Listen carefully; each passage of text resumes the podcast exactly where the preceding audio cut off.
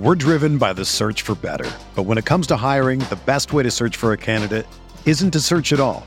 Don't search, match with Indeed. Indeed is your matching and hiring platform with over 350 million global monthly visitors, according to Indeed data, and a matching engine that helps you find quality candidates fast. Ditch the busy work. Use Indeed for scheduling, screening, and messaging so you can connect with candidates faster. Leveraging over 140 million qualifications and preferences every day, Indeed's matching engine is constantly learning from your preferences. So the more you use Indeed, the better it gets. Join more than 3.5 million businesses worldwide that use Indeed to hire great talent fast. And listeners of this show will get a $75 sponsored job credit to get your jobs more visibility at Indeed.com/Blue Wire. Just go to Indeed.com/Blue Wire right now and support our show by saying that you heard about Indeed on this podcast. That's Indeed.com/Blue Wire. Terms and conditions apply. Need to hire? You need Indeed. The 1-2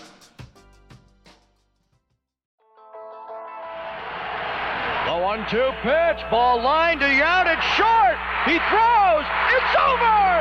The Brewers have won the American League pennant. Milwaukee, you have a World Series. Hit in the air. Yount makes a great catch, and Ron Nieves has thrown the first no-hitter in Milwaukee Brewer history. Swings, and here it is. A base hit in the right center. He's done it. 3,000. Robin. And there's a drive in the left field. This is hit well. And it's gone! Craig Counsell!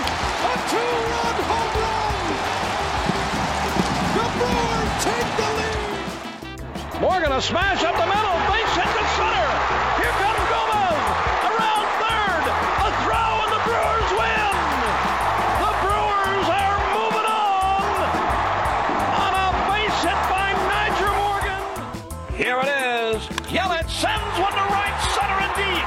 Get up, get out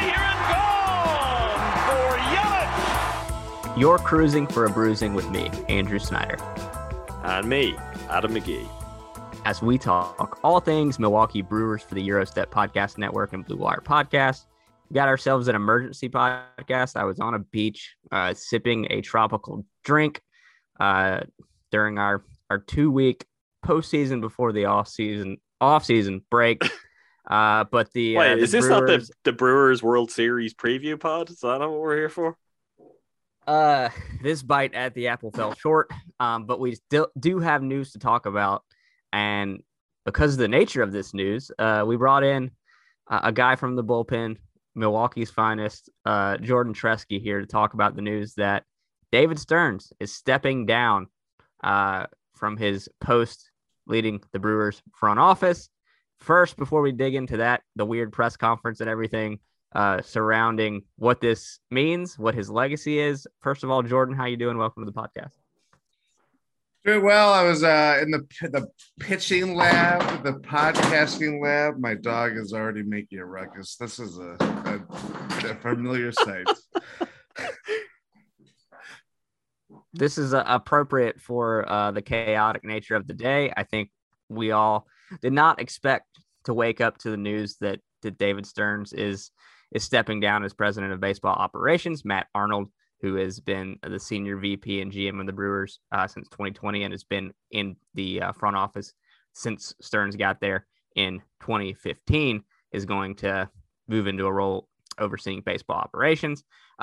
So big news. I guess I'll go to you, Adam, first, and then Jordan, we'll go to you because you can provide some more context. Adam and I have been doing this podcast for the 162-game 2022 season. Adam experienced the 2021 playoffs, but Stearns' legacy extends a lot further than that. But, yeah, so I'll go to you, Adam, first. Thoughts on the move and, just initial gut reaction?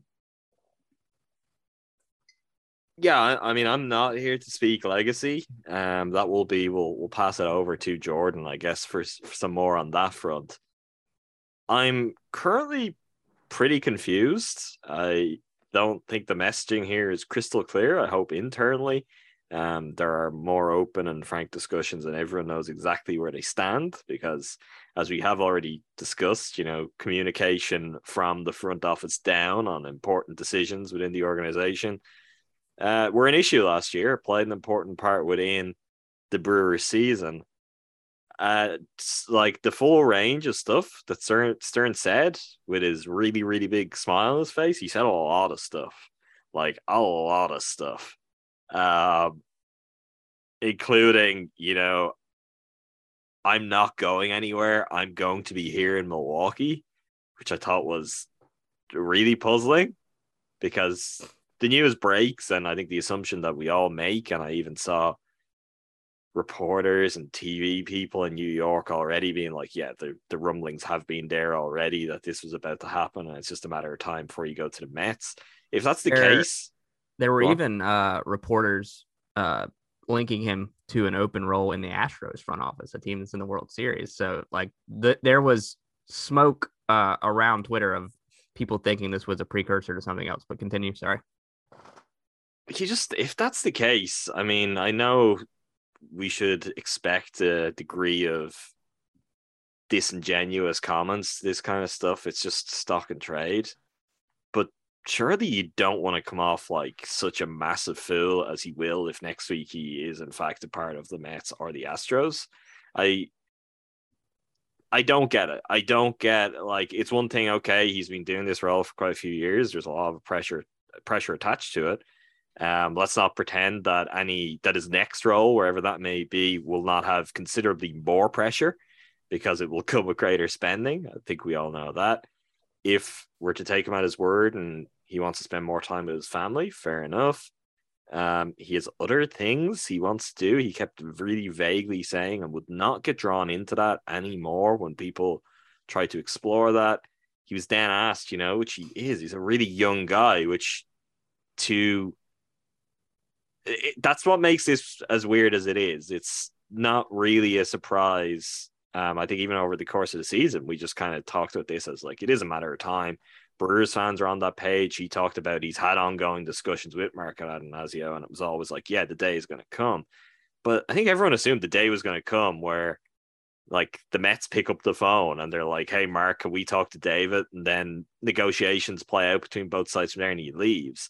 Not this way. So that when he's asked, like, do you expect to work in baseball again? He's like, oh, I love baseball. I continue to love baseball. Maybe I'll just be a fan. Who knows?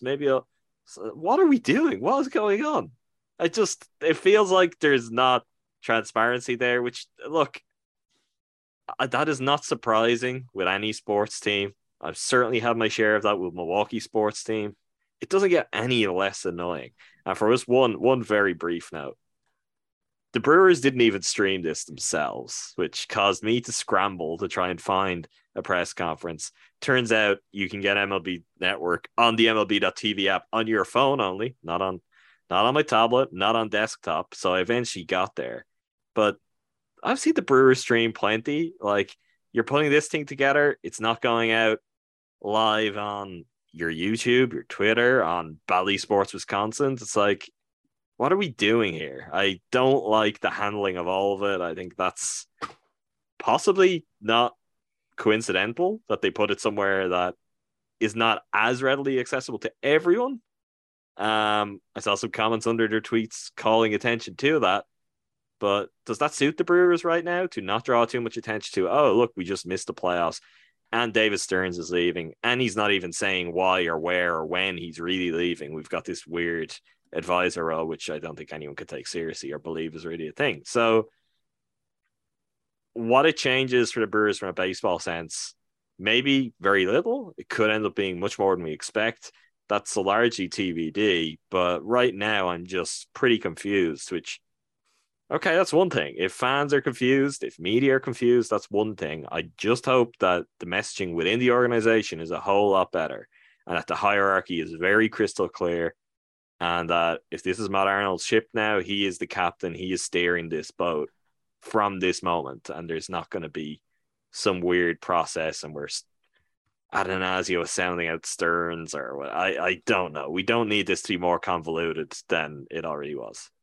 Yeah, we'll get to Arnold in a minute. And this is part of the story here that I'm most intrigued and probably excited by. David Stearns built a lot of success in Milwaukee, but sometimes you need a new voice. You need a new person pushing the button. And Arnold's a guy that has been around baseball. He worked for another very intelligent, analytically inclined organization in Tampa Bay for a while before he was hired by the Brewers.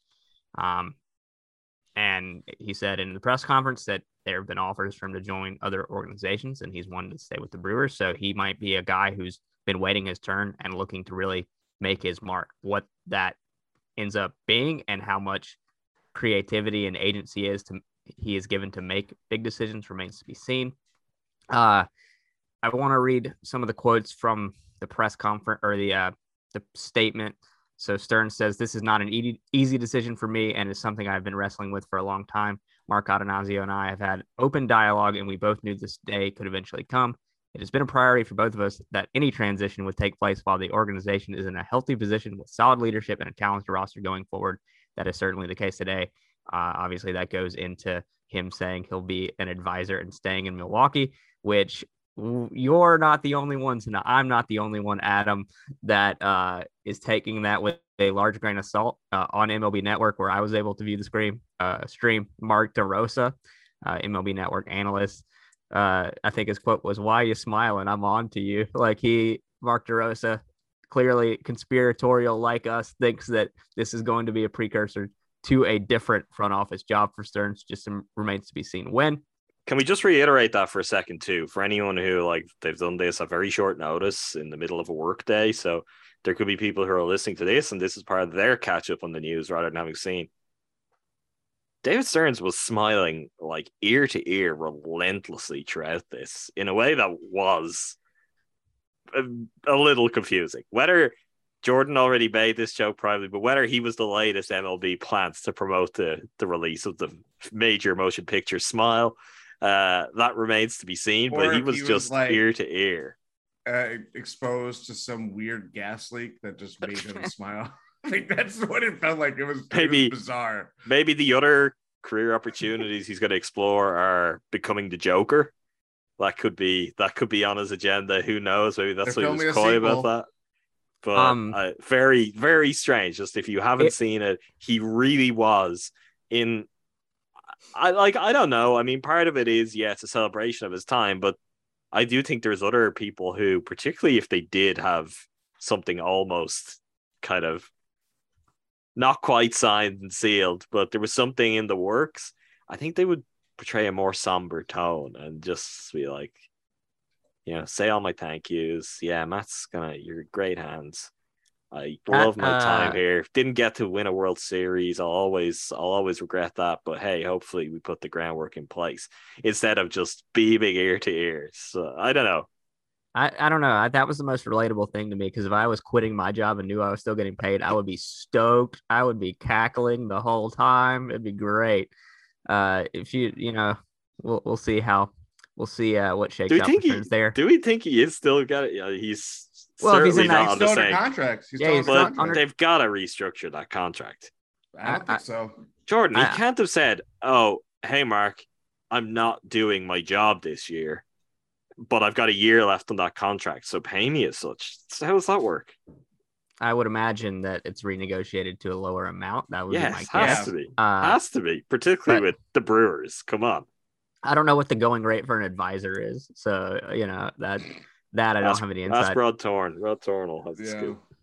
Jordan, your initial reaction, and also, I mean, you've been with this team through the ups and the downs, and it ended poorly, but there were some ups along the way. So what are your overall, I guess, grade or thoughts on his tenure here?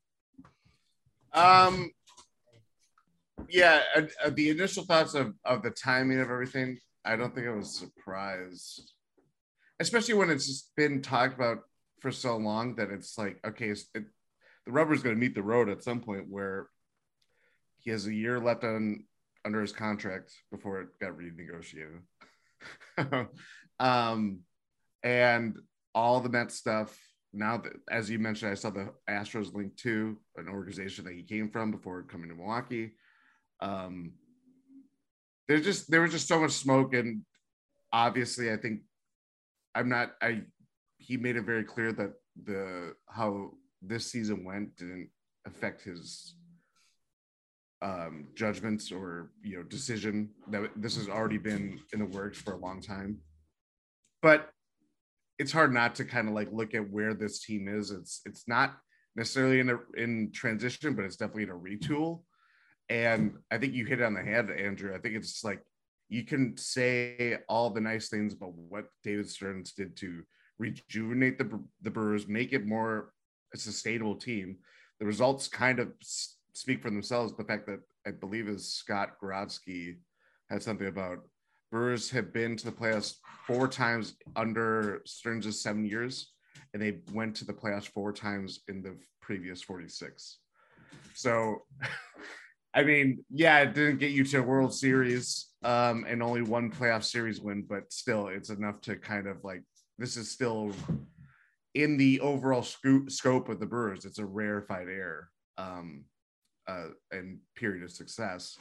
But I'm also of the mind that things, I don't think that the way things have been, they have been operating the team and the way that we've seen, obviously, Hader making the move for Hader, and Stearns is possibly quiet quitting. I don't know, whatever you want to call it. Like, you're not supposed to go and smile and tell everyone you've quit if you're quiet. Yeah, that is true.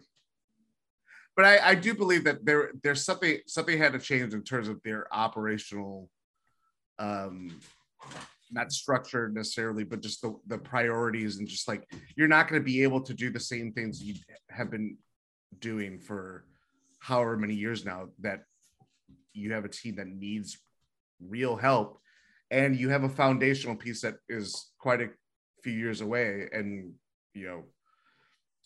we're all excited for Jackson Chourio, but it's still like banking on this lottery ticket paying off to $1 billion or whatever. So like there's real work to be done, and I don't know if it's clear that Stearns didn't feel like he was the guy that could do it. He's already been through kind of a retool of himself, so it's just a lot to ask for him. But I don't know. I'm not surprised. I think what he did obviously was great for the organization and really put Milwaukee back on the map with baseball. But for the task that lies ahead for the next 2-3 years, as you're trying to thread this needle of winning now and continuing to build for the future, it's, if you're not 100% in on that, as he mentioned, then step away, and whatever opportunity comes for him, like play all year at X golf. I don't know, whatever you want to do. Oh God! Obviously, I've got 2 things just before it goes back to you, Andrew. 2 things I want to put you, because there's 2 things that bother me here. There's more than 2 things. Let's be real, but. The idea, obviously, the Brewers are painting this, and Stearns was doing likewise. And I think it's important that we come down on that pretty clearly, and we don't let it be just kind of unchecked propaganda. This is not Stearns leaving the team in like the best place it's been in his time. This is not Stearns, like he was talking about, even, it might even be in the statement rather than anything he said about wanting to leave the team in a really good place. And this is a really good place. It's like, it's been in better places, my guy. Like, it could be in a good place a few years from now, and you'll certainly get your share of credit for that. But let's not pretend this is like Matt Arnold is inheriting some sort of sure thing here. That is not the case at all. So I'd like us to just trample what seems to be that official narrative right now, and not let that catch hold, because yeah, things are not terrible by any means. Like, the Brewers do have something they can build from and be a really good team with. But it's not like there are no decisions to be made and everything is perfect. Like, Matt Arnold is inheriting Corbin Burns and Brandon Woodruff at closer to the peak of their abilities, but much further down the line of them being under club control. And that is, when you're in this position with a team like the Brewers, that's essential. The one other thing that I want to get out there, you rightly say, Jordan, this is something that we've all known. This is like in the works for quite some time. Doesn't seem like it, though. They could be more together. For example, you know who I'd like to see at this press conference? The owner. Yeah. Like, Mark Attanasio is just not there. So I get this is not his sole business. He's got other stuff going on. That's fair enough. But why is this thing like at a day's notice? Even Matt Arnold, like there's this talk of Stearns and Attanasio have talked all season about this. And, you know, they've always been very transparent. Time would come. And then Matt Arnold was asked, well, when did you know? And he's like, oh, well, kind of some discussions were had 2 weeks ago. And then we got together to finalize things yesterday morning. And I was like, that's still pretty condensed. Like with the level of relationship that Matt Arnold's been there working. And honestly, I would have thought, particularly with hearing, okay, he has had other opportunities and he's turned them down. Part of that must be, yeah, you know, nodding a wink, you know, you're next and it's not that far away, where that suggests, yeah, he may have known in the same way that all of us knew, but he didn't necessarily know in a really concrete way.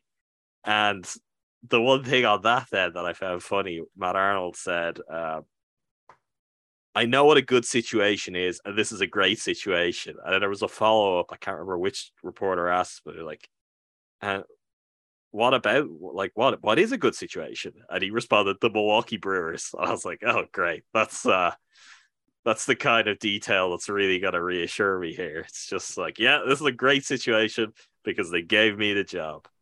But there are just a couple of things to put out there. One, Andrew, we need to get ahead of the official narrative. And two, where's Mark? Where's Mark? They've been planning this for so long. It was a possibility. Could they not work this announcement better so that the owner of the team is present? Would seem like a good idea. I have a bigger issue with Mark not being there than I do the guy that's inheriting the job being like, yeah, this is great, thanks. Oh, for sure. I don't have an issue with that. I'm just saying he wasn't necessarily like in on this the whole way through. Right. Yeah. I think it's a great situation for someone that is given the keys to the car and allowed to be aggressive in this offseason, but I don't know that that's a reality that the Brewers are going to live in or that Matt Arnold's going to live in this offseason, because you've got pieces you can use as, you know, trade value to acquire pieces that can help your major league club right now. You've got young players that are ready to come in and make an impact, but the voice that's not in the room has a lot of say in whether or not you're allowed to spend. And he wasn't there, like you said. So that's incredibly frustrating that there's been no accountability from ownership after this season.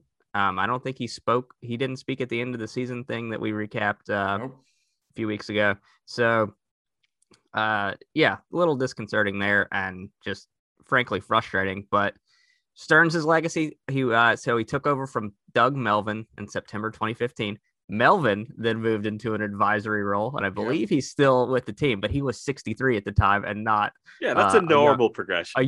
A young man like David Stearns. So is he burned out? Will he sit out the last year of his contract in an advisory role and then look at opportunities? Will someone make him an offer that he can't refuse? Will we get one of the weird things in baseball where we get a trade for an executive, like when Theo Epstein went from the Red Sox to the Cubs? I don't know. A lot can change in the next few months. Maybe it's one of those situations where he sits at home for a month and he's like, yep, now I'm refreshed. Time to go lead the Mets to a World Series. Who knows? Michael Lewis writing his next New York Times bestseller about David Stearns' gap year? I don't know. Did he look burned out? I know this is somewhat unfair, but fuck Andrew, no. before this podcast, you know, is David Stearns burned out? We're burned out from watching David Stearns' product. We were supposed to be having a break here. He's forced us back a little bit early.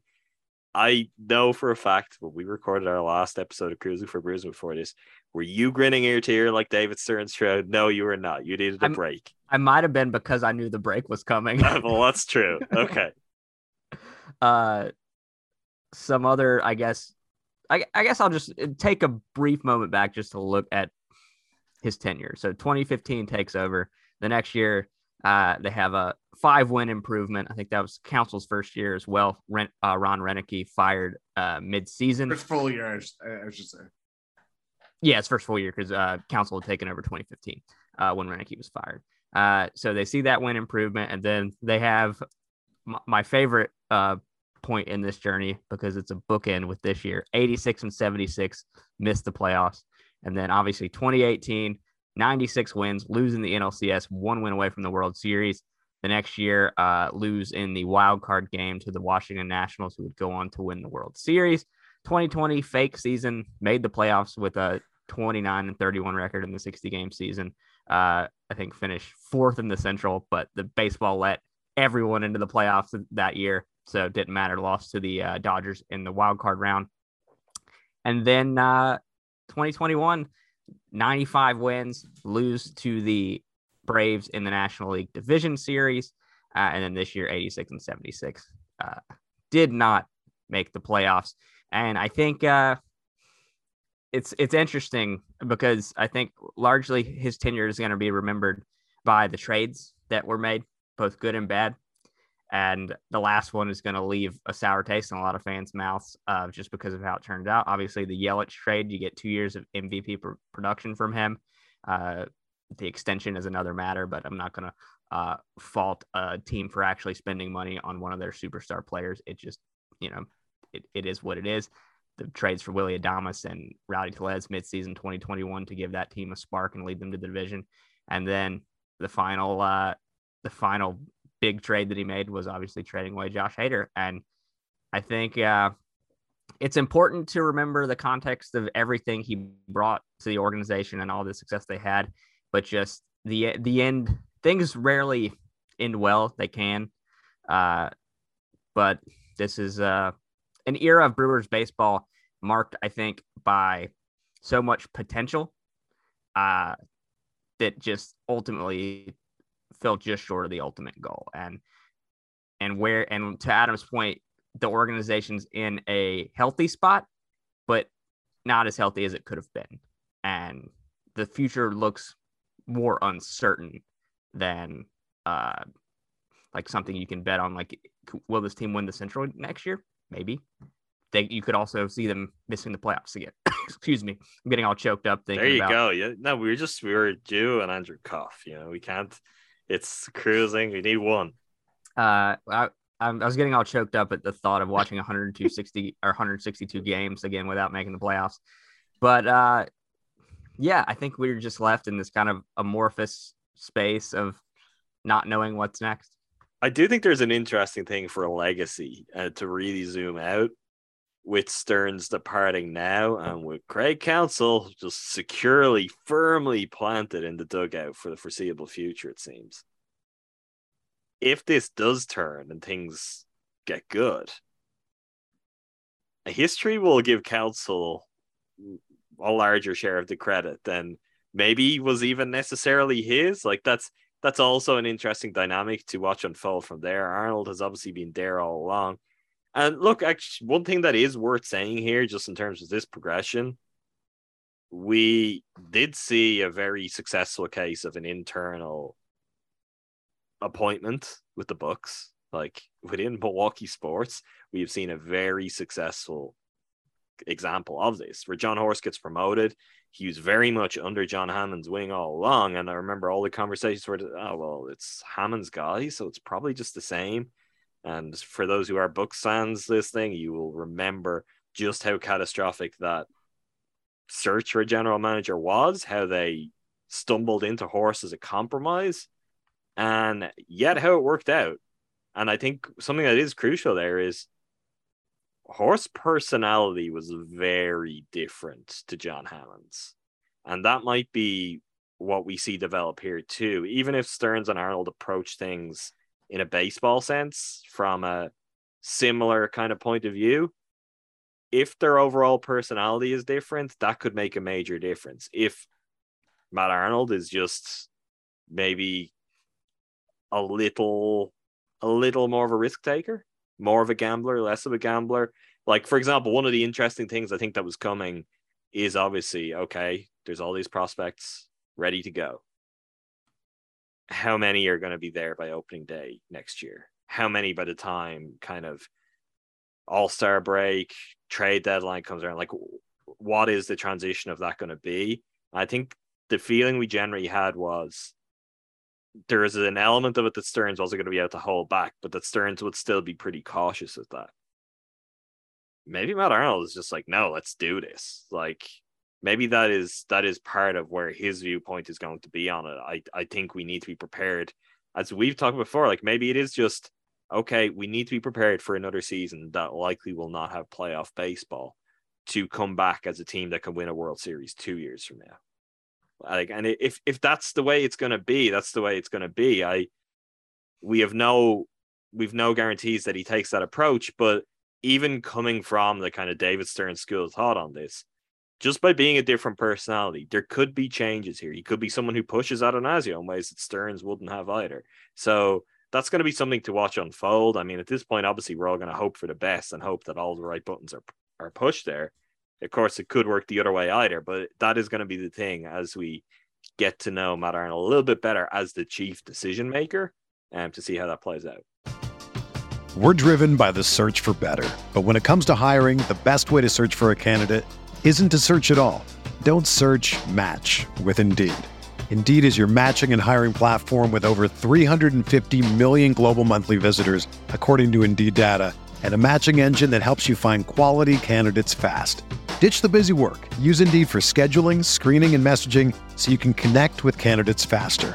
Leveraging over 140 million qualifications and preferences every day, Indeed's matching engine is constantly learning from your preferences. So the more you use Indeed, the better it gets. Join more than 3.5 million businesses worldwide that use Indeed to hire great talent fast. And listeners of this show will get a $75 sponsored job credit to get your jobs more visibility at Indeed.com/Blue Wire. Just go to Indeed.com/Blue Wire right now and support our show by saying that you heard about Indeed on this podcast. That's Indeed.com/Blue Wire. Terms and conditions apply. Need to hire? You need Indeed. The best way to learn a language? Immersion. Living where the language is spoken and using it every day. But if that's not in the cards this year, you can still learn a language the second best way. And that's with Babbel. Be a better you in 2024 with Babbel, the science-backed language learning app that actually works. Don't pay hundreds of dollars for private tutors or waste hours on apps that don't really help you speak the language.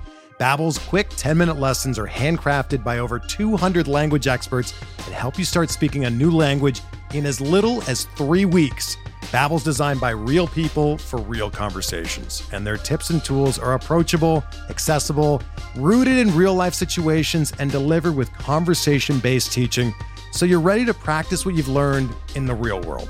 Here's a special limited-time deal for our listeners. Right now, get up to 60% off your Babbel subscription at Babbel.com/Blue Wire. That's 60% off at Babbel.com/Blue Wire, spelled Babbel.com/Blue Wire. Rules and restrictions apply. It's funny because I think there's a perception around baseball fans that don't follow the Brewers that because of the Hader trade, they're going to be sellers and they're going to go into a rebuild. And one of the things, Adam, that we've lamented, but I'm going to spin it in a completely different direction about how I would approach team building if I were in this situation. We've lamented the Phillies and Padres having the success they've had because, you know, the Phillies got into the playoffs. They were one game ahead of the Brewers. It lends credence to the bites at the apple theory. That being said, I think more along the lines with what it leads me to think about team building is two teams that invested in their roster were rewarded because when they got to the playoffs, they had enough talent to compete with the Dodgers and the Mets and the Braves. Same could be said for the Padres on that too, who obviously really went. That's what I'm saying. They invested in the middle of the season. The Phillies did in the offseason, bringing in Kyle Schwarber. Nick Castellanos had a tough year, but has had some nice moments in the playoffs a few years ago. Obviously, they gave that big contract to Bryce Harper. They know they have Aaron Nola and Zach Wheeler leading the rotation and that they can be in any series, and they filled in some of the weaknesses on their roster. Obviously, their defense can be an adventure from time to time, but they've got just guys that can produce at the plate, and it's paid off for them. The Padres, to your point as well, they're like, we're close. Let's get Josh Bell. Let's get Juan Soto. Let's go all in. And if I were coming into this Brewers offseason, I would be using their success as a reason to go all in. And I know it's bites at the apple. can be 100% correct, but I think that comes with investment before you get to that point and knowing when you've reached a stage where that's possible. And I think you go into next season, you hopefully get Freddie Peralta back healthy. Hopefully Brandon Woodruff doesn't miss as much time. You got Burns back. Lauer and Ashby probably will fill out that rotation. You need to make some improvements in the bullpen, and you probably need one or two more bats. Why not take a big swing and use the example of the Padres and Phillies, knowing that they're close but not all the way there, and like take that big swing to make yourself that 95 win team again? Because I think the bones of a roster that can compete again are there, but you just have to improve those other areas, and some of that will come from Frelick, Mitchell, full season, Ruiz, maybe Weimer. Who knows where it'll come from, but I don't think you sit out this offseason and say, well, let's just run it back. So it's funny how I think the perception of the Brewers is that they're a team that's in the midst of kind of rebuilding and all. Will they trade Rowdy? Will they trade one of the two big starters? I think that would just be so silly, and it's so early to do that. I mean, eventually you're going to come to the conversation about, do you give Burns an extension? Do you give Woodruff an extension? If Matt Arnold's the guy to do that, or he's the one that's going to have to make those decisions. If you decide you're not going to do that, I really think you got to look at 2023 as, all right, we're taking one more big run with this core. And then obviously we've got the young guys that are cycling in. We've got Chourio in 2023. We've got a guy like Jefferson Caro, talented young catcher. So I think they're in a middle ground spot where they can promote the youth, go all in on the core pitching that they have now, and then still have an eye towards the future. And it's just all about the decisions they make over the next 6 months. Yeah. Jordan? I think I know we're using a lot of Apple analogies. I think where I'm at is, how can they not upset the apple cart? Because as Andrew mentioned, they have the bones of a roster and certainly a pitch rotation that can carry them into the playoffs, deep into the playoffs. And I know watching whatever 15 minutes of coverage that we could see of the conference, Matt Arnold used the word opportunistic, very opportunistically. So that's a very key theme that he's pushing out there early into his tenure. Did we share that quote? I know we talked before we started, but we shared that. I don't think we did. Okay, so a tweet from Kurt Hogg of the Milwaukee Journal Sentinel. Matt Arnold says the organizational philosophy and how to remain competitive over the next several years is a quote unquote real conversation that he will be having with ownership going forward. Quote, we need to be opportunistic, and ultimately I think that will lead us to a World Series, end quote. Brandon Woodruff and Corbin Burns, under the contracts they're on right now, is my definition of opportunity. Yeah, you're not going to be able to pass that up. Unless if you trade him at the deadline and get DFA a pitcher that you don't end up getting. So yeah, I don't know. I just think it's part of the frustration of following the Brewers this 2022 season was you saw glimpses of how it could work. You saw pieces of how it could work. Corbin Burns and Brandon Woodruff were fantastic when healthy and doing all these things that it just made it that much more frustrating. And then when the Hader trade happened, it was just like, it was symbolic of the mixed messaging and just what it represented, this weird path that they're on right now of being in the middle, but they know that they can be better, but they're not going to bottom out because that's just not in Attanasio's way of thinking. And it just kind of symbolizes the last 5 years specifically, because things got so good so fast for the Brewers that they fell into this. They had a plan, but the plan sped up before that they saw happening. And I think that's where it's like, you can only dance on this line for so long and have a real pulse on everything. And for this change to happen and for Arnold to kind of take the big step up, I agree that I don't think the big things are going to change, but the fact that there's a new voice and that he's the one making the final call on, big organizational things. That's not nothing. That's for sure. I just hope, can that be aligned with ownership being willing to spend and not looking at this year as it's hopefully not as an aberration and then retreating, because you're never going to find another Corbin Burns. You're never going to find a Brandon Woodruff, specifically with pitching, that you think that you can really, catapult yourself to a World Series the way that they should be able to if everything goes right for them.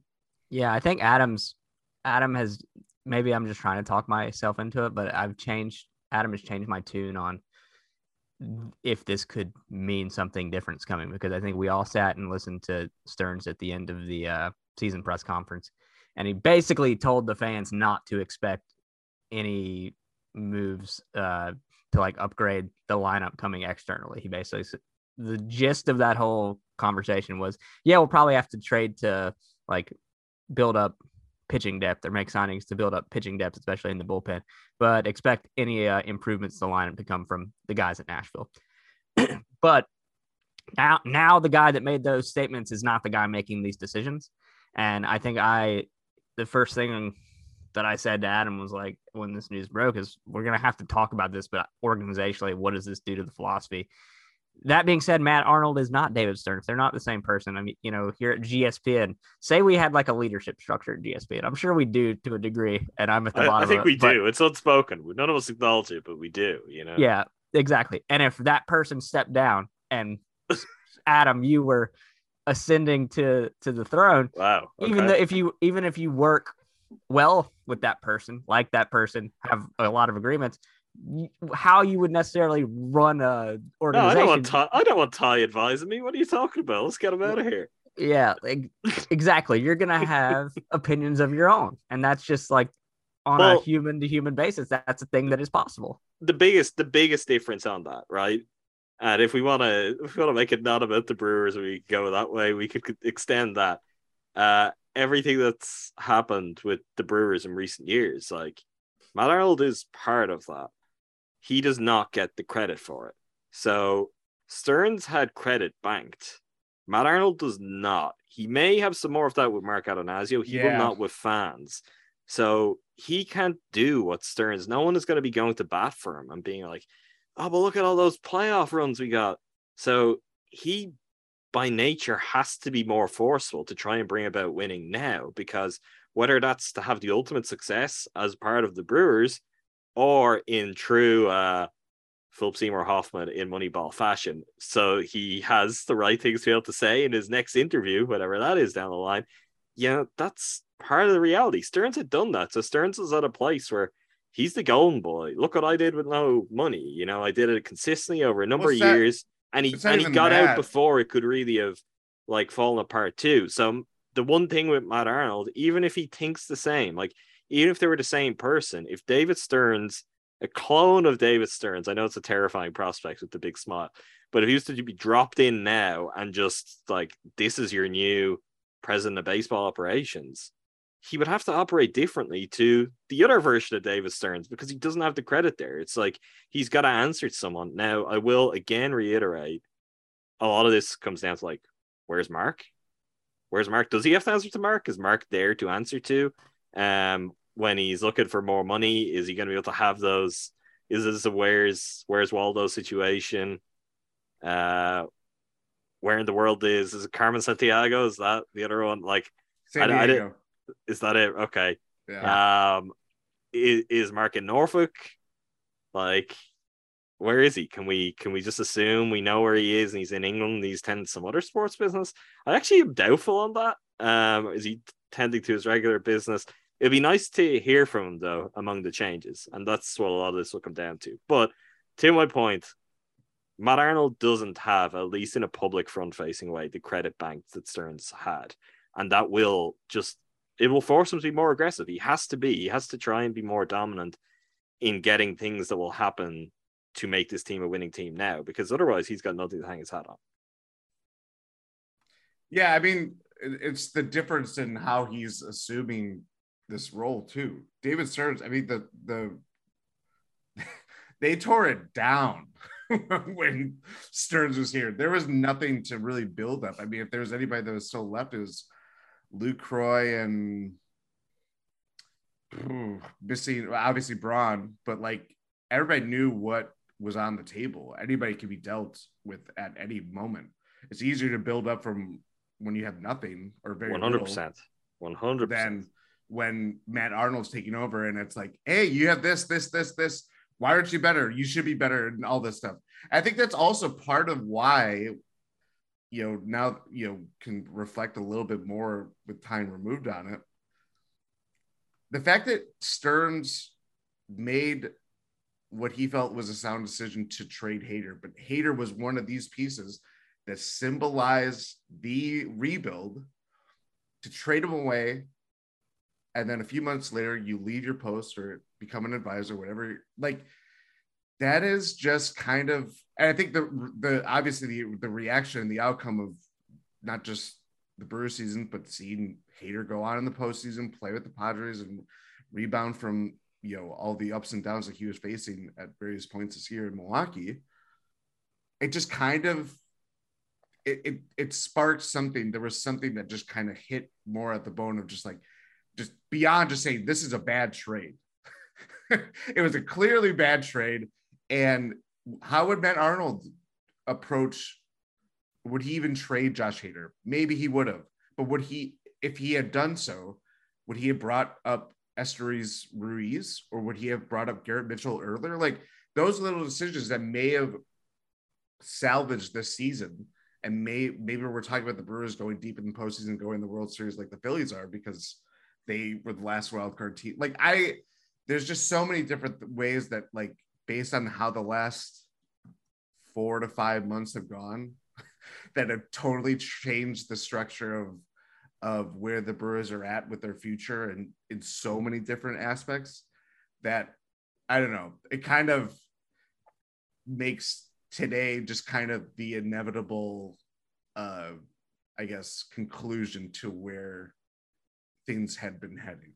If that makes sense. Hard to look past the Hader trade and the Trevor Rosenthal fiasco and the Nelson Lamette fiasco too, because, like, you're going out, you've missed the playoffs, and you can talk again about, oh, you know, we're leaving things in a good place. So play with the biggest whiffs he's had in his time with the Brewers. Like, he was not prepared to be drawn on if there was any moment which made it clear to him, you know, this was when he wanted to leave. I'm going to take a guess that that is a moment, or the months after, seeing how that was unfolding, where he was like, yeah, let's step away here. Part of that may just be self-preservation. It's like, I've built up a really strong reputation based on what I've done here, and if I do an off season that goes like those few transactions went, if I go to another trade deadline, you know, your reputation could disappear in a hurry. But, like, that shouldn't be, again, in any kind of lauding of all the good that's done. He really screwed up. And he ultimately had to admit that trade was, and the deals around it were not good. And to then come to this point, and it's like, yeah, I think the time is right for me to move on. It's like, yeah, it might be, but I don't know. That's an elephant in the room that it's a stain. It's a stain on his legacy with the Brewers. And whether it may be just kind of lost to time because Matt Arnold gets it right, Craig Counsell gets it right, dare I say Mark Attanasio gets it right in the years to come, and they go and they achieve great things. But I do think in the now, that deal still looms large over today's news and proceedings. Yeah, the optics of it all, because of the timing, just do not look great. Like, yeah. I had what many would say is a sterling record throughout my tenure here, and then the last half of my last season at the helm, the ship just fully goes off the rails. I just mixed two analogies there, but it's fine. Was he announced that now because, like, the Padres season is over? Would he have had to hold off if Josh Hader was getting ready to go win a World Series? And, you know, if the Padres had managed things better with Josh Hader, they could be. But that's a different conversation for a different time. I do think that's even interesting in its own right, because yeah, since we've last been on, like, Hader has been absolutely, was phenomenal in the playoffs, which just generally wasn't his reputation aside from this year's struggles. And Adam, I don't have credentials. I don't know if you know that. So I'm not qualified to even be talking to you right now. But don't know if that carries over to baseball. Because of that, we don't have intimate knowledge of how decisions are made within the hierarchy of the Brewers front office. Was Matt Arnold and the rest of the staff in lockstep? Just like everyone was like, yes, make the Hader trade, do it now. Were there some dissenting voices in the room? We don't know how that goes, but I do think that while Arnold doesn't have the goodwill built up among the fan base for the successes previously, he can kind of have somewhat of a blank slate, maybe going into at least his first year, where it's, okay, you weren't the guy making the ultimate decisions. Like, obviously the communication issues after the Hader trade in the clubhouse, if he can learn from those missteps in this last year, build a really good team in his first year where he's already got a template to do so, it's almost an advantage for him the way it ended, where it is kind of a sour taste in your mouth thinking about the Stearns era. You're able to reflect on all the success he did have, but it just went so poorly at the end. Maybe Arnold can take advantage of that, and being opportunistic and taking a big swing and having success right out of the gate. The pour into this season almost can give him a springboard if he's able to do that. I'm also curious what you guys think on where fan sentiment will be on that. I mean, here we are, we're three Brewers fans. So if Matt Arnold goes, makes a really big swing, and the team is worse for it, I don't have a problem with that right now. If I see a move that I can clearly see the process, I can see the thought process, not for saving money, not for, this is the point, for making the team better, whether that is either really kind of in the now, in a very short-term sense, or if it is that it's kind of further pushing things along the line slightly and being like, okay, we are getting to a point where we might have to think maybe it's better that it's 2 years from now. That's complicated. I'm not saying that necessarily, because Corbin and Woody factor into that too. And that's the challenge. That's kind of the needle he has to tread right now is, okay, Jackson Chourio is coming, but you've got as good pitching as you're going to ever have, and you don't have the prospects coming on that front.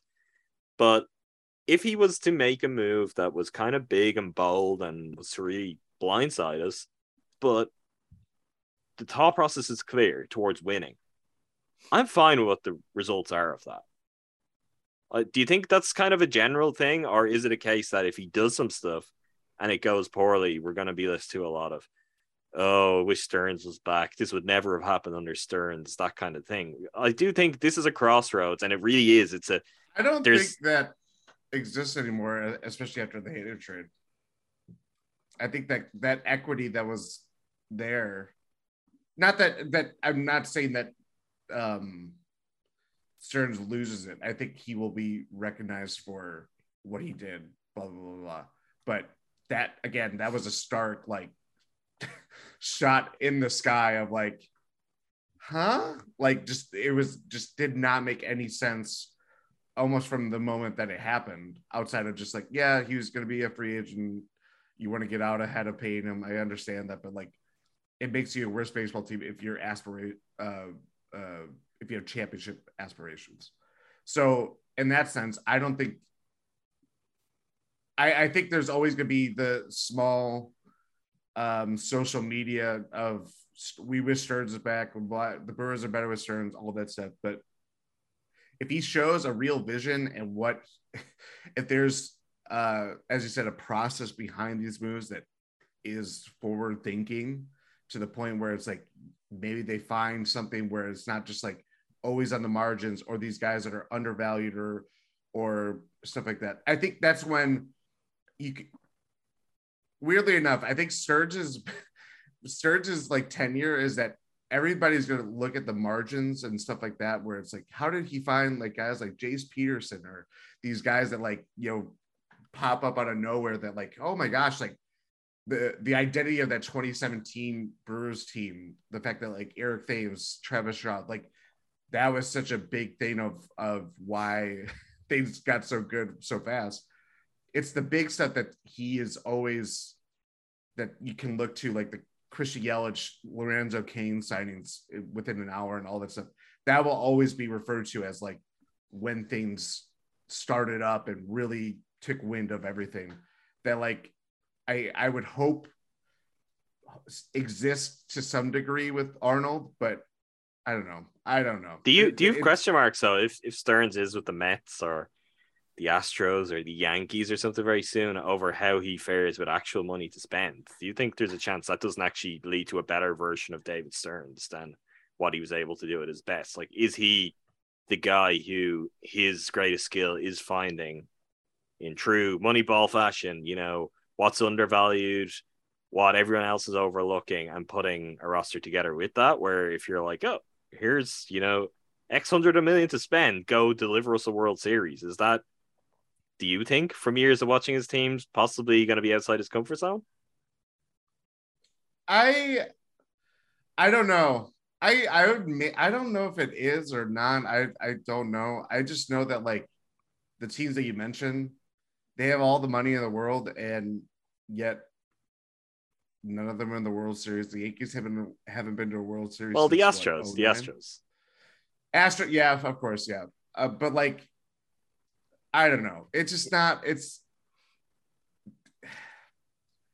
kind of just tiring because it's like it obviously having the budget to go after everybody. Every big free agent is always going to be rumored to go to either the Yankees or the Dodgers. I saw something the other day, like the Dodgers have the money to chase Aaron Judge. It's like, yeah, they're the only team that could do that if they reasonably pry away from the Yankees.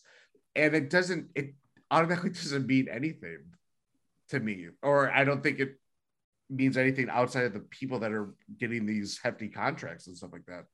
So I don't know, because you could easily be the Angels and have all the money in the world. You have Mike Trout, you have Shohei Ohtani, and you lose 11-10 because and 2 out of 3 against the Texas Rangers. It's just like it's stuff like that that just it separates the haves and the have-nots, but it doesn't solve just how hard it is to go to a World Series in the first place and then to win one, you know.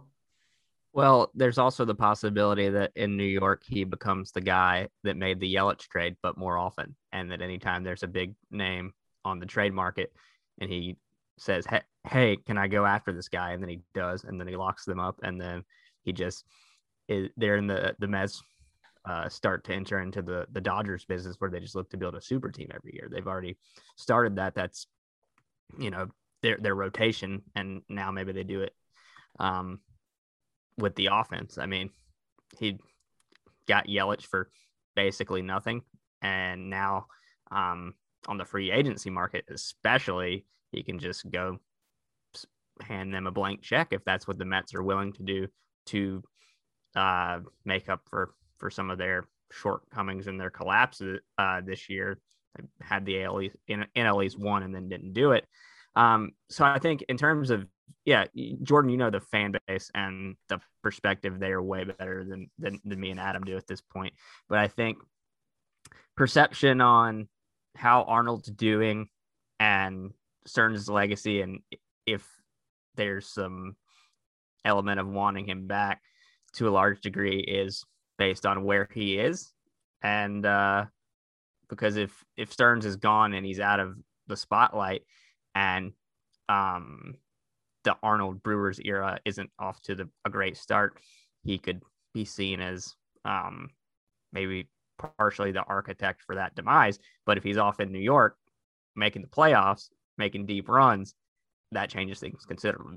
Because I almost think about, you know, I'm a fan too, and we're fickle, and our opinion changes based on which way the wind blows. Like the consensus on the Hader trade flip-flopped back and forth 10 times in terms of not the package necessarily, but whether or not they knew something was wrong with him and they were trading him before he lost that value. Obviously, right after the trade, I was like, no, terrible trade. I'm always betting on Hader to bounce back.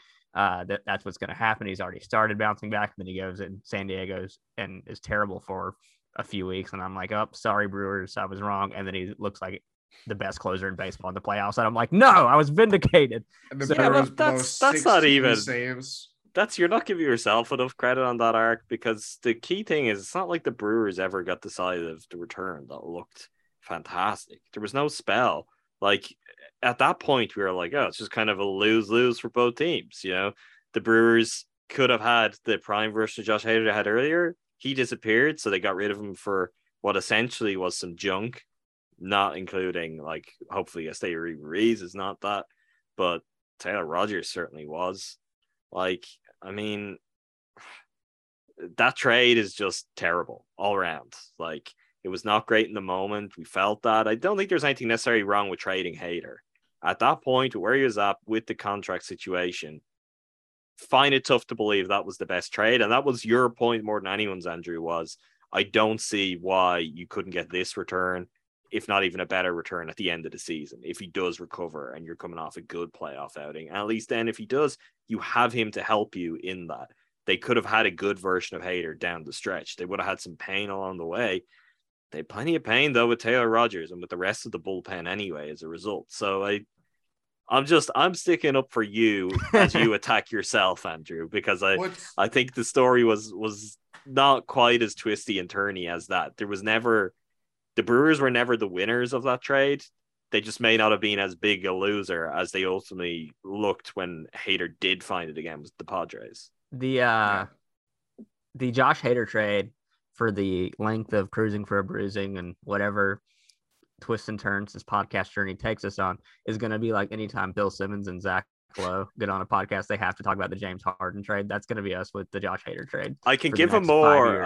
I can give one that's anchored to GSPN and to the podcast, and it is signed that we will eventually outgrow it.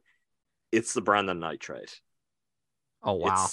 That's what it is. It's the Brandon Knight. And I could say that, and you could actually take your pick of which Brandon Knight trade.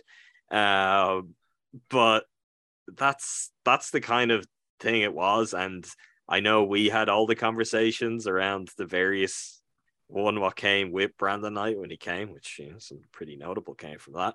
And then also in trading him out, and you had the years of MCW and what's MCW going to be. And then when he doesn't work out, you're like, they could have had the Lakers 5th overall pick. They could have had it. Like, that sort of stuff happens, particularly when you're in this position as a team where you're clearly, you have the tools to be on a real upward trajectory and make some noise. That's like, you just don't want to blow it. I have one last quick thing, Jordan. This is specifically for you, because I'm not someone who has watched MLB Network before. I had to watch MLB Network because the Brewers did not want to make it easy for people to watch this charade. So I heard them refer to Milwaukee as a medium-sized market. And I have never heard that in any other sport in reference to a Wisconsin pro team. Do you think that's just a weird thing that one person said?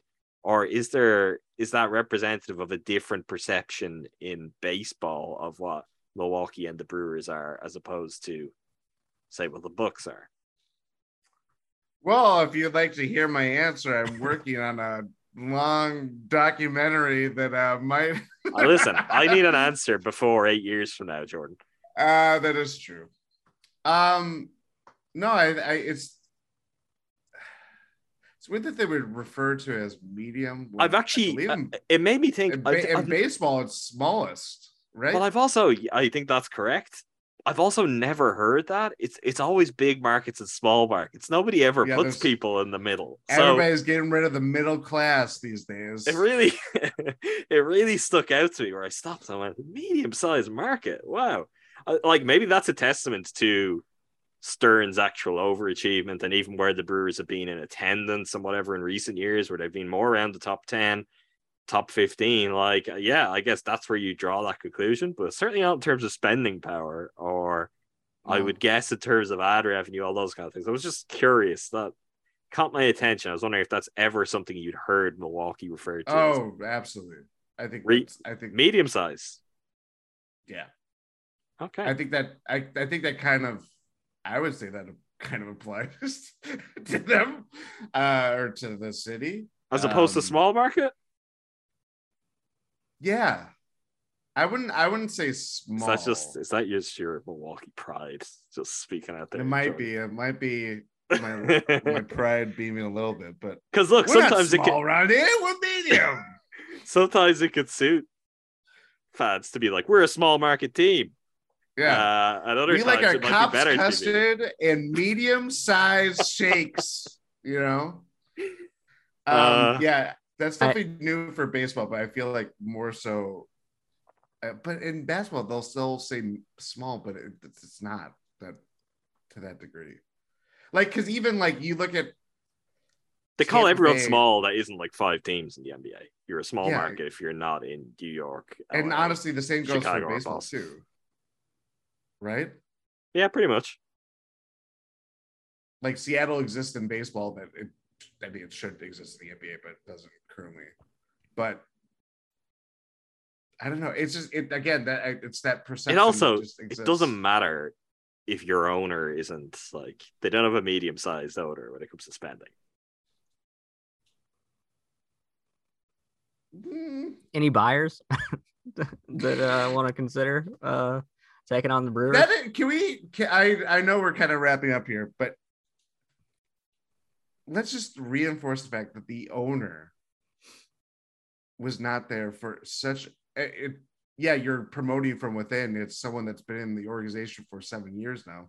It's a monumental announcement, though. It is a monumental announcement, especially he was there when Doug Melvin stepped down. And I know Doug Melvin's kind of a footnote at this point, but when you go 26 years without making the playoffs and you bring the pieces together for that team,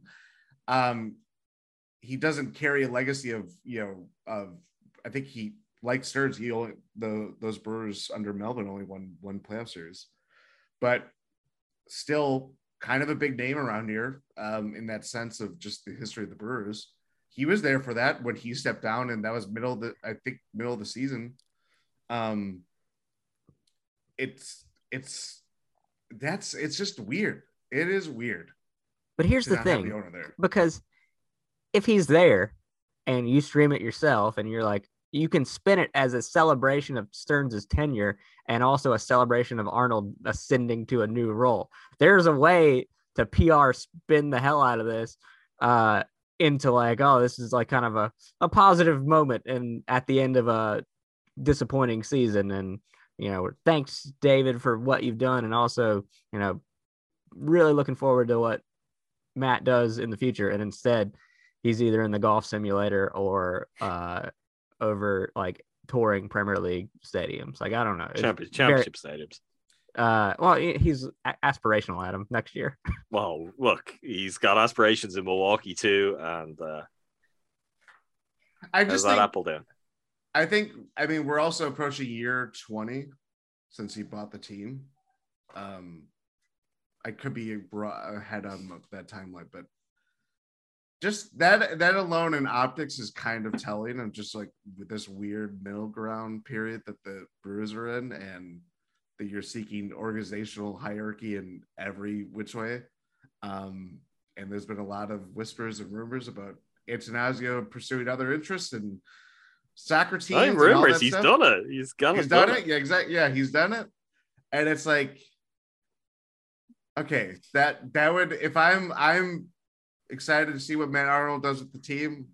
It's that right there that is like, well, that gives you a little bit of pause.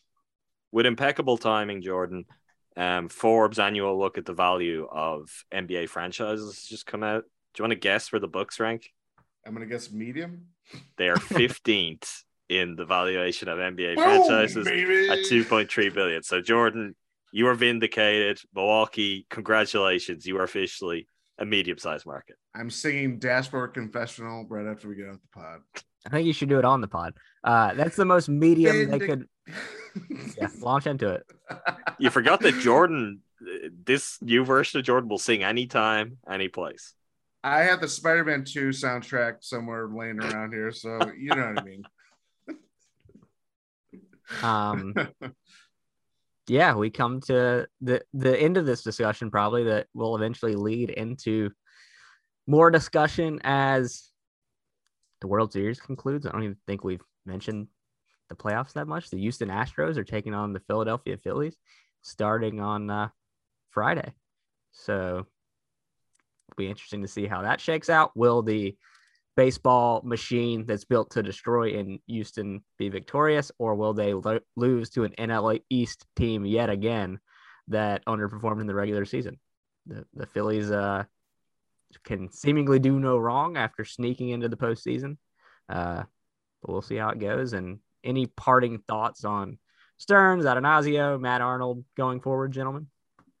I just want to know, like, do you think Stearns is not in a new president of baseball operations job somewhere within the next 3 months?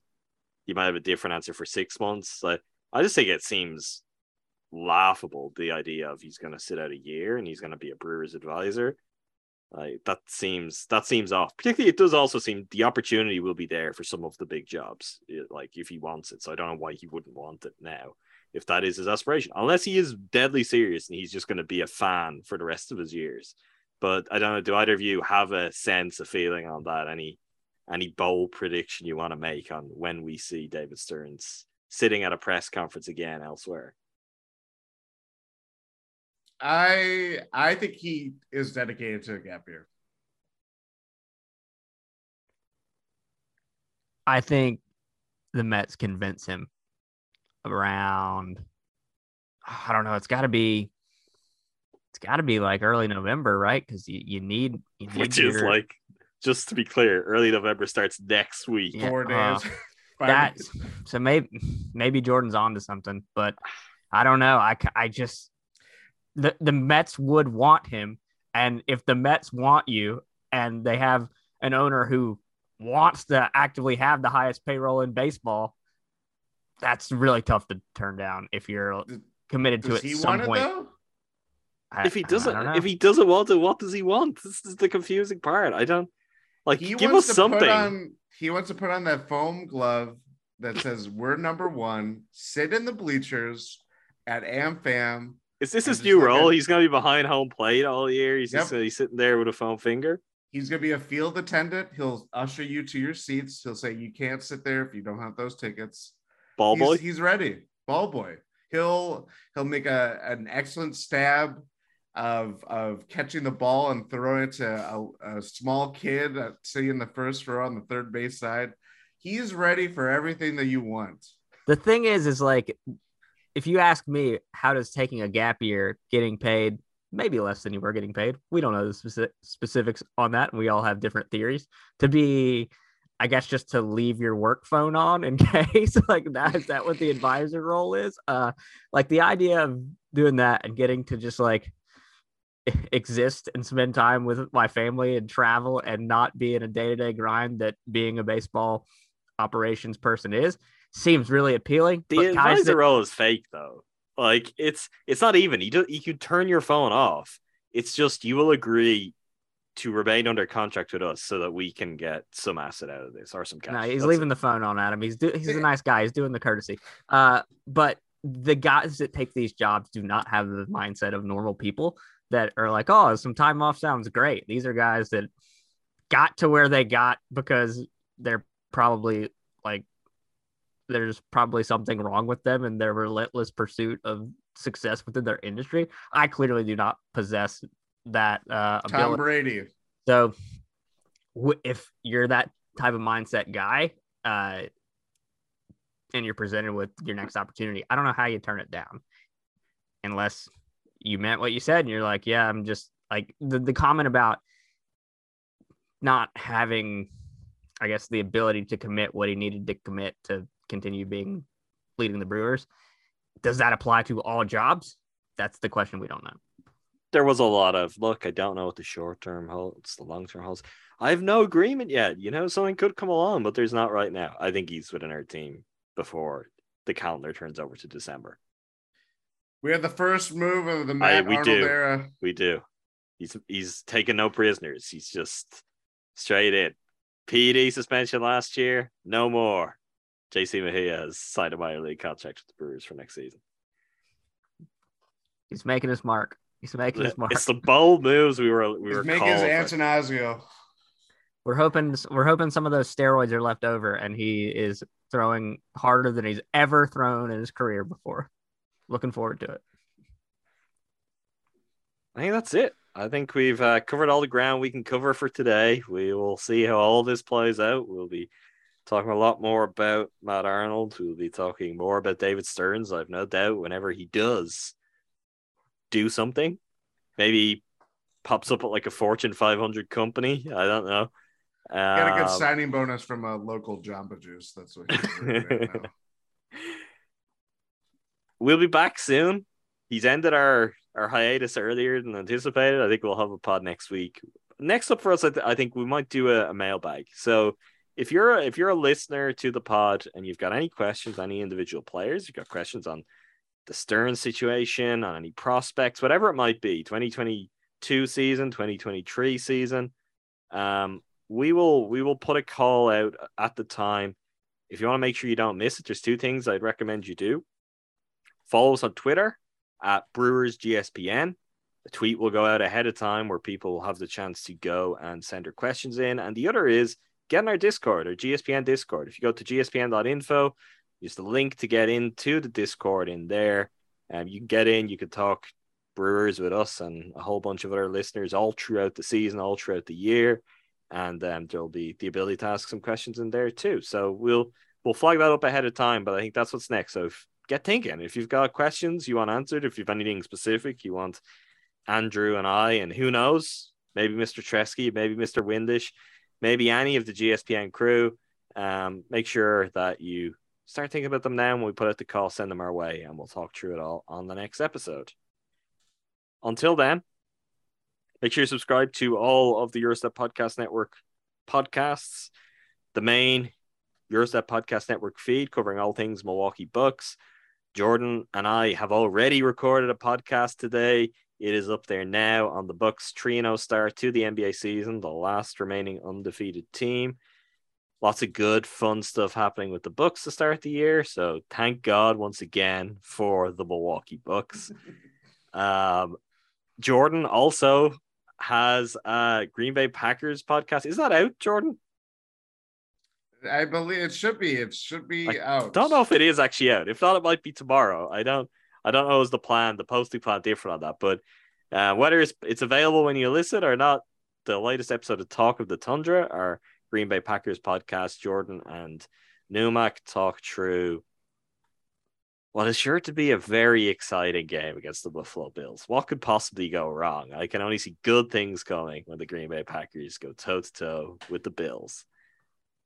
Make time for this. Andrew and I are recording another podcast today. We will be talking about 1960s horror. Got all sorts of fun stuff coming up in that one. So if you're looking for something to watch and lead up to Halloween, make sure to check that out. Make time for this. It's the feed for that. That is everything. I'm Adam McGee 11. Andrew's at AC Snide. Jordan's at Jordan Treske. Until next time, thanks again to all of you for listening. Thank you, Jordan. Thank you. Thank you, Andrew. Thanks, fellas.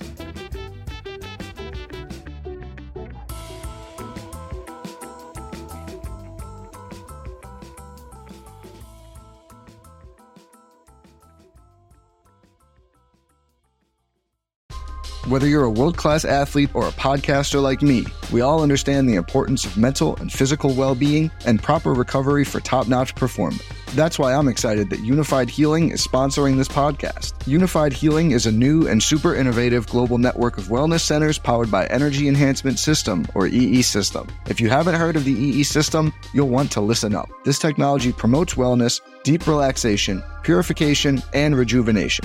At hundreds of locations across the globe, access to a center is easy and affordable. Interested in experiencing the EE System technology for yourself? Go to unifiedhealing.com/bluewire to learn more and find a center near you. That's unifydhealing.com/Blue Wire. No material or testimonials on the Unified Healing website are intended to be viewed as medical advice or a substitute for professional medical advice, diagnosis, or treatment. Always seek the advice of your physician or other qualified healthcare provider with any questions you may have regarding a medical condition or treatment and before undertaking a new healthcare regimen, including EE system.